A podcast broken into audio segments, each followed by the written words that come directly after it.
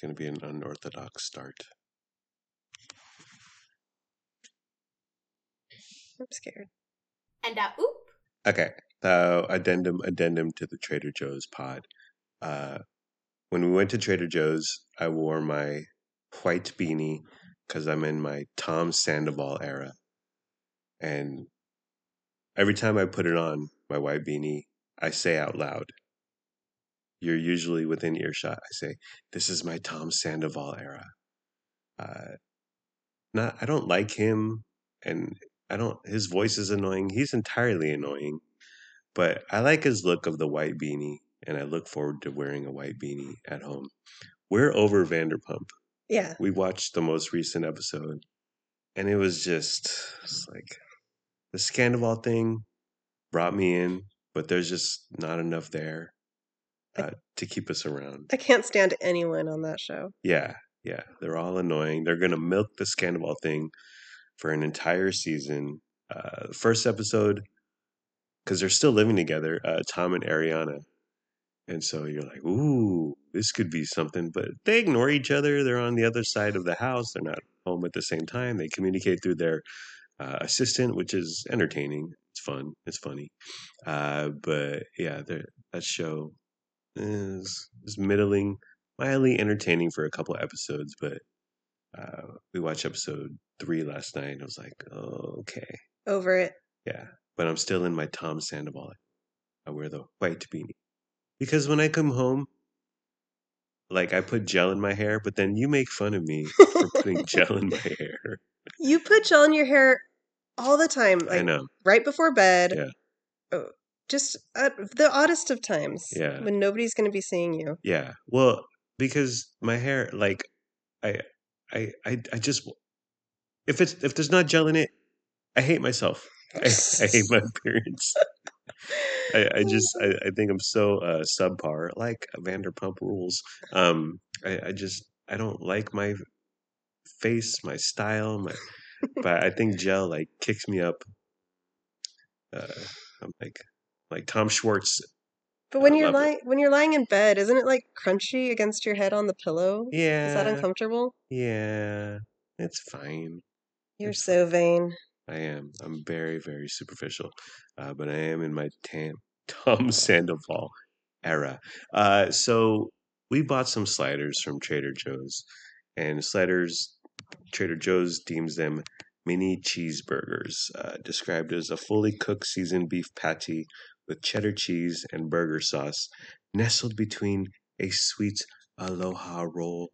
Um, we bought these for Lennox. Lennox's journey with burgers is something to behold. Like he started just plain as possible, just meat, bread, slowly added cheese, little ketchup here and there now. And then when we were at Drake's, your dad got a regular burger, and then Lennox just took a bite of it. And was like, okay, with like all the fixins and everything, lettuce, tomato, etc. Uh, he doesn't like the, the the dressing, the sauce that comes on most burgers. Uh, but we're we're kind of doing this dance with him about bringing him into the world of hamburguesa. That's hamburger in Spanish. Uh, so we bought these mini cheeseburgers, aka sliders. And honey, tell us about the the tragedy that unfolded. I followed the directions to a T. Hmm. Okay? I did what I was supposed to. Yeah. I didn't break any rules. Yeah. And they were burnt. Yeah. Okay, I hate when directions do this. Hmm. It says cook 20 to 25 minutes. That's a huge range. I hate when there's a huge range. Huge I range. never know what to do. yeah. It it's so frustrating. So Yeah. I this was my mistake. I went with 25 minutes instead of 20. Ah, Okay. So they were burnt to a crisp. Yeah, yeah. I tend to like with microwave veggies, if it says five and a half minutes to seven minutes, I go five.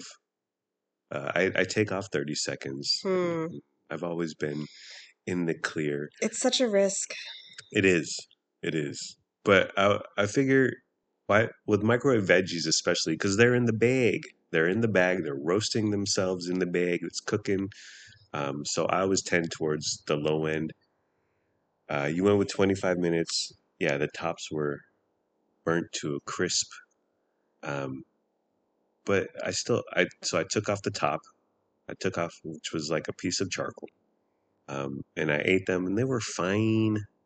Uh, they, they were they were decent. Um, the bun was good, like the sweet. It's like the King's Hawaiian roll kind of thing going on. Uh, so the bread part was good. I didn't like it. I'd rather it be on a savory bun. ah, oh, I'm not here for that sweetness. hmm. Uh, and then the meat and cheese were there, and whatever they were they were fine. Uh, but recently, burning food has befalled me twice. So the most recent time you cooked bacon, like you undercooked it, and then Lennox got mad. Oh, you're risking the ire of the Lennox, honey. And then you recooked it, and then you cooked it too much.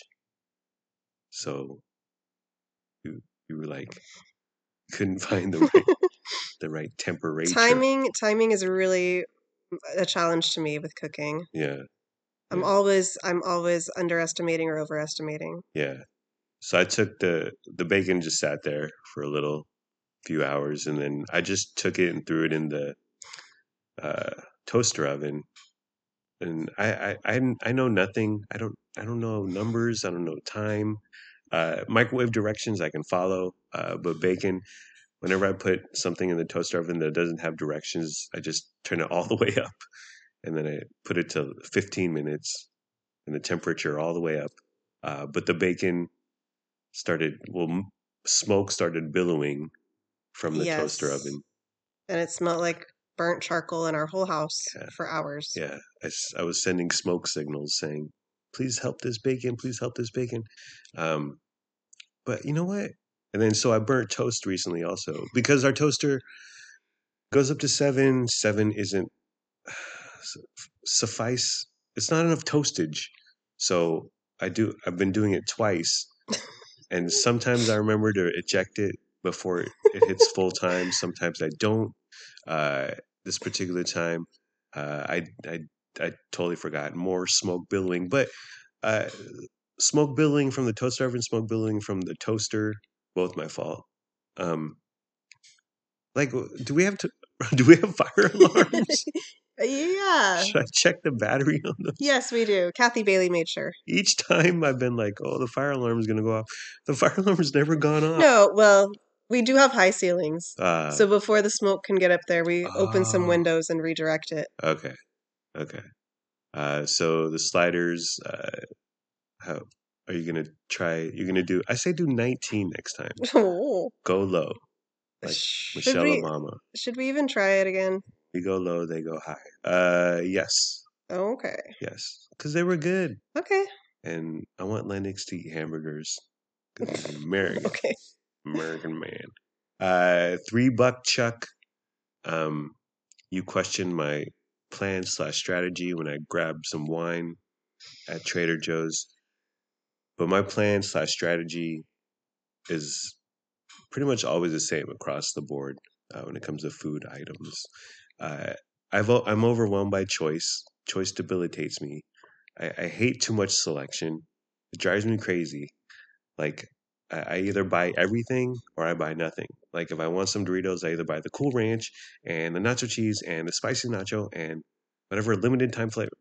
or I just I I, I have to say no. I, I can't. I can't do it. I won't. I can't. Don't you have a favorite? And you can get your favorite only? They're all really good. Yeah. Pick one. I can't. I can't. And there's, and I, I, I just, I, you know what? It's like, it's like, I want this. I have this. What else is out there? I need to know that the Cool Ranch is still okay. The spicy nacho still loves me. The sweet chili, the purple one, is a good time too. Uh, but what I usually do, either buy everything or I buy nothing, or I go with the generic slash off brand slash in house uh. So three buck chuck, it's Trader Joe's wine uh, name brand or whatever. So I know it's cheap, and then and then I don't have to because I there's so much wine. You were just looking at price tag, weren't you? No. Well, no, I, I went to the in-house generic. Like at Walmart, I was I almost always go for the great value uh, because it's cheap and it's it's dependable. Uh, so with three buck chuck, I knew it was cheap, decent, and I could block out all the other 900 wines at, Trader Joe's, and it just makes my life easier. It makes my uh, my mind at ease. I- I would have gone with the cutest or prettiest bottle. That's a strategy I've done before. Like pick the wine uh, by the by the label. But there's so many labels. The selection for as small a store that Trader Joe's is, Yeah. their wine selection is very large. yes, yes, it's it's too much. Ima- imagine going to Total Wine and More or something. Ah, My gosh, it's too much. Uh, so in our journey to being aspiring sommeliers, honey, slash winos. yes, uh, I have two words for you. Boxed wine. What does boxed wine mean to you in your life? I used to be a boxed wine connoisseur. Mm. That's what I would exclusively buy because it's the best bang for your buck. Mm-hmm. Mm-hmm. Uh, you bought the brand. It starts with an F, right? Franzia? Yeah. Yeah. It's like the classic box wine. Yeah, it's still available. Yeah. Um, box wine to me means my old neighbor down the street when I was a kid. Uh, the Lords, Alex Lord is my friend's name, and his parents were very European. They were like French slash Italian or something, but they would. There were these. They were this couple, this kind of couple that would. Uh, they could have a glass of wine with uh, dinner every night, uh, but they had boxed wine. And so I vividly remember their boxed wine. And we didn't drink it. We were 11 or 12 um, but they were open with it and uh, and they they they enjoyed it. Um, but I, I remember their boxed wine uh, in the in their refrigerator. Uh, what about like the Carlos Rossi, like the giant glass bottle? Oh, I've Yeah. never bought that. Yeah, It looks so like um you need like a pa- historic, like you're you're in an old school movie. yeah, and you're carrying it in a paper bag, and you're walking down a dark alley. And uh, oop. Grandpa Curtis, my stepdad, loves the Carlos Rossi, and he does this amalgamation of Carlos Rossi, Sprite, bunch of ice, Ooh, maybe some Seven Up, how refreshing. some other juice. I'm getting so many ideas. really? Wine with sparkling water, Ooh, with a bit of garnish. ooh. Mm. Uh, and then also at the Lords, um, so we drank some wine uh, with ice cubes because we were very sophisticated. Uh, but they had the the thing where it's like they had golf balls and the golf balls have water in it, so you freeze them and then they turn into ice and then you dump them in uh, your wine. Did they actually resemble golf balls? Yeah, they were they were actually golf balls. Yeah, tiny golf That's balls. That's fun. I've Yeah. seen various Yeah. little cute plastic Yeah. reusable ice cubes. Yeah, they have all, all sorts of fun shapes. Um, but and the thought is to dilute, to not dilute uh, the wine, but keep it chilled. Uh, I find wine disgusting, so I'm all about uh, just regular ice, ice cubes. We want to dilute it. yes, exactly. You know what? A dash of soda might be a good idea. Let's give it a try. Like Pepsi. No. Uh, oh, the the, the like sparkling soda. yeah, like 7 Up or Ah, even yeah. sparkling water, just something to kind of Yeah, t- thin it out. take away that biting wine taste. That's Yeah. terrible. Yeah. Uh, after last weekend, honey, when had a little bit of the Shardy and the Merlot, as I like to call it, uh, you uh, declared that you'll be sober till Julian, which is in two and a half weeks. Are you maintaining to that? Are you sticking to that? Mm, I don't know.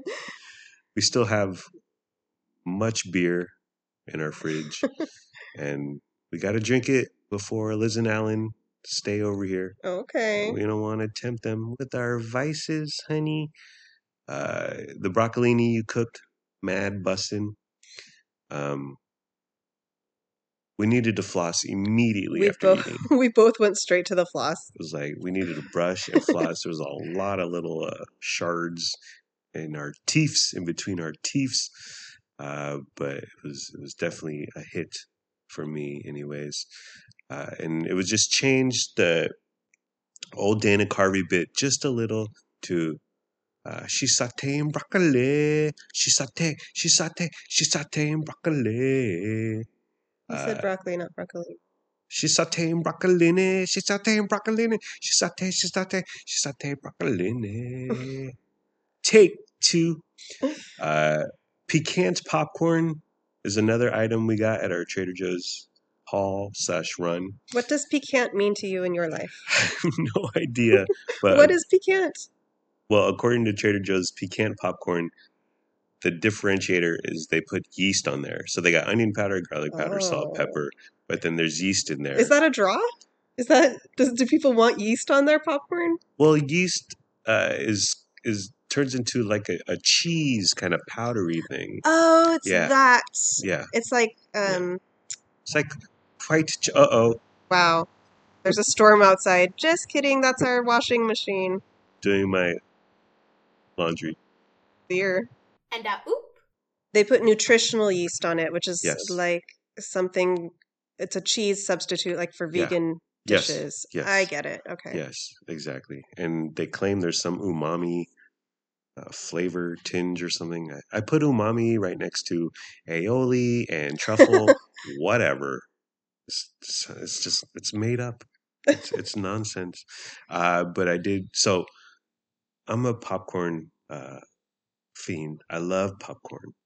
Um, I've bought the celebrity popcorns out there. So if you're just joining us, there's a Jonas Brothers popcorn and there's a D'Amelio popcorn. And if you're old, the D'Amelios are huge on TikTok, uh, Dixie and Charli. Um, and they sell their popcorns at Walmart. I've purchased both of them because I love popcorn and I love celebrities. Uh, Joe Bros and the D'Amelio popcorn, good flavor, but uh, the the the kernels are, are lacking. Like they're they're just not good quality kernels. Uh, same thing with the piquant popcorn. Uh, the flavor is fine. The nutritional yeast is like a. It's like all these white cheddar popcorns. Where did all this white cheddar come from? When I was a young man, cheddar was orange, and then all this white cheddar, racial. Um, but the the problem with the piquant popcorn is the same thing as with the Joe Bros popcorn, as a uh, D'Amelio popcorn. The kernels suck, dude. Like they're low quality. The flavor is good, and in fact, the the D'Amelio popcorn, the flavor is excellent, but it's just lowbrow, cheap popcorn. Um, Skinny Pop and Boom Chicka Pop, and we we sometimes we sometimes get the Popcornopolis, the nearly naked popcorn.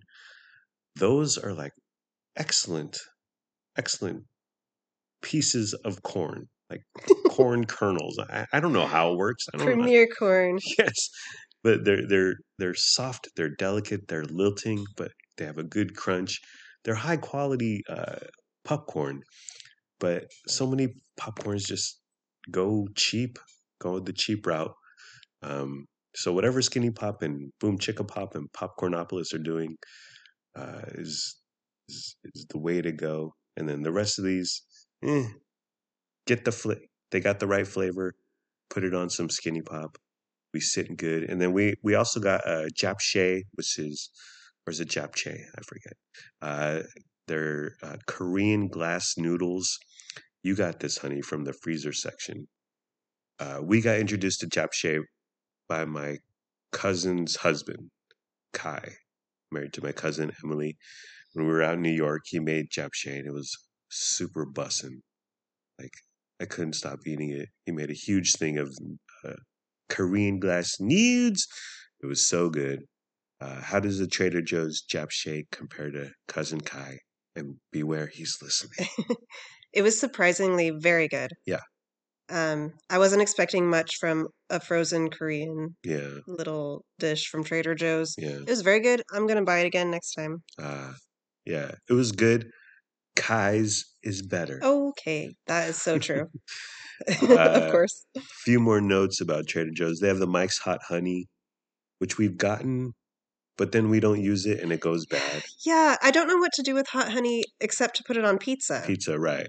Let us know in the comment section what do you put hot honey on? Because I really like it Yeah. and I like the idea of it, Yeah. but it just goes to waste Yeah. when we buy it. Well, it's one of those condiments that even when we get pizza, we don't think about hot honey because you so rarely use it. Uh, and then two years later, you're like, "Oh, this is expired hot honey." Um, but yeah, I, don't know. Put it on. Put it on some japchae or some piquant popcorn. Uh, they also have bulgogi, the Korean beef uh, dish.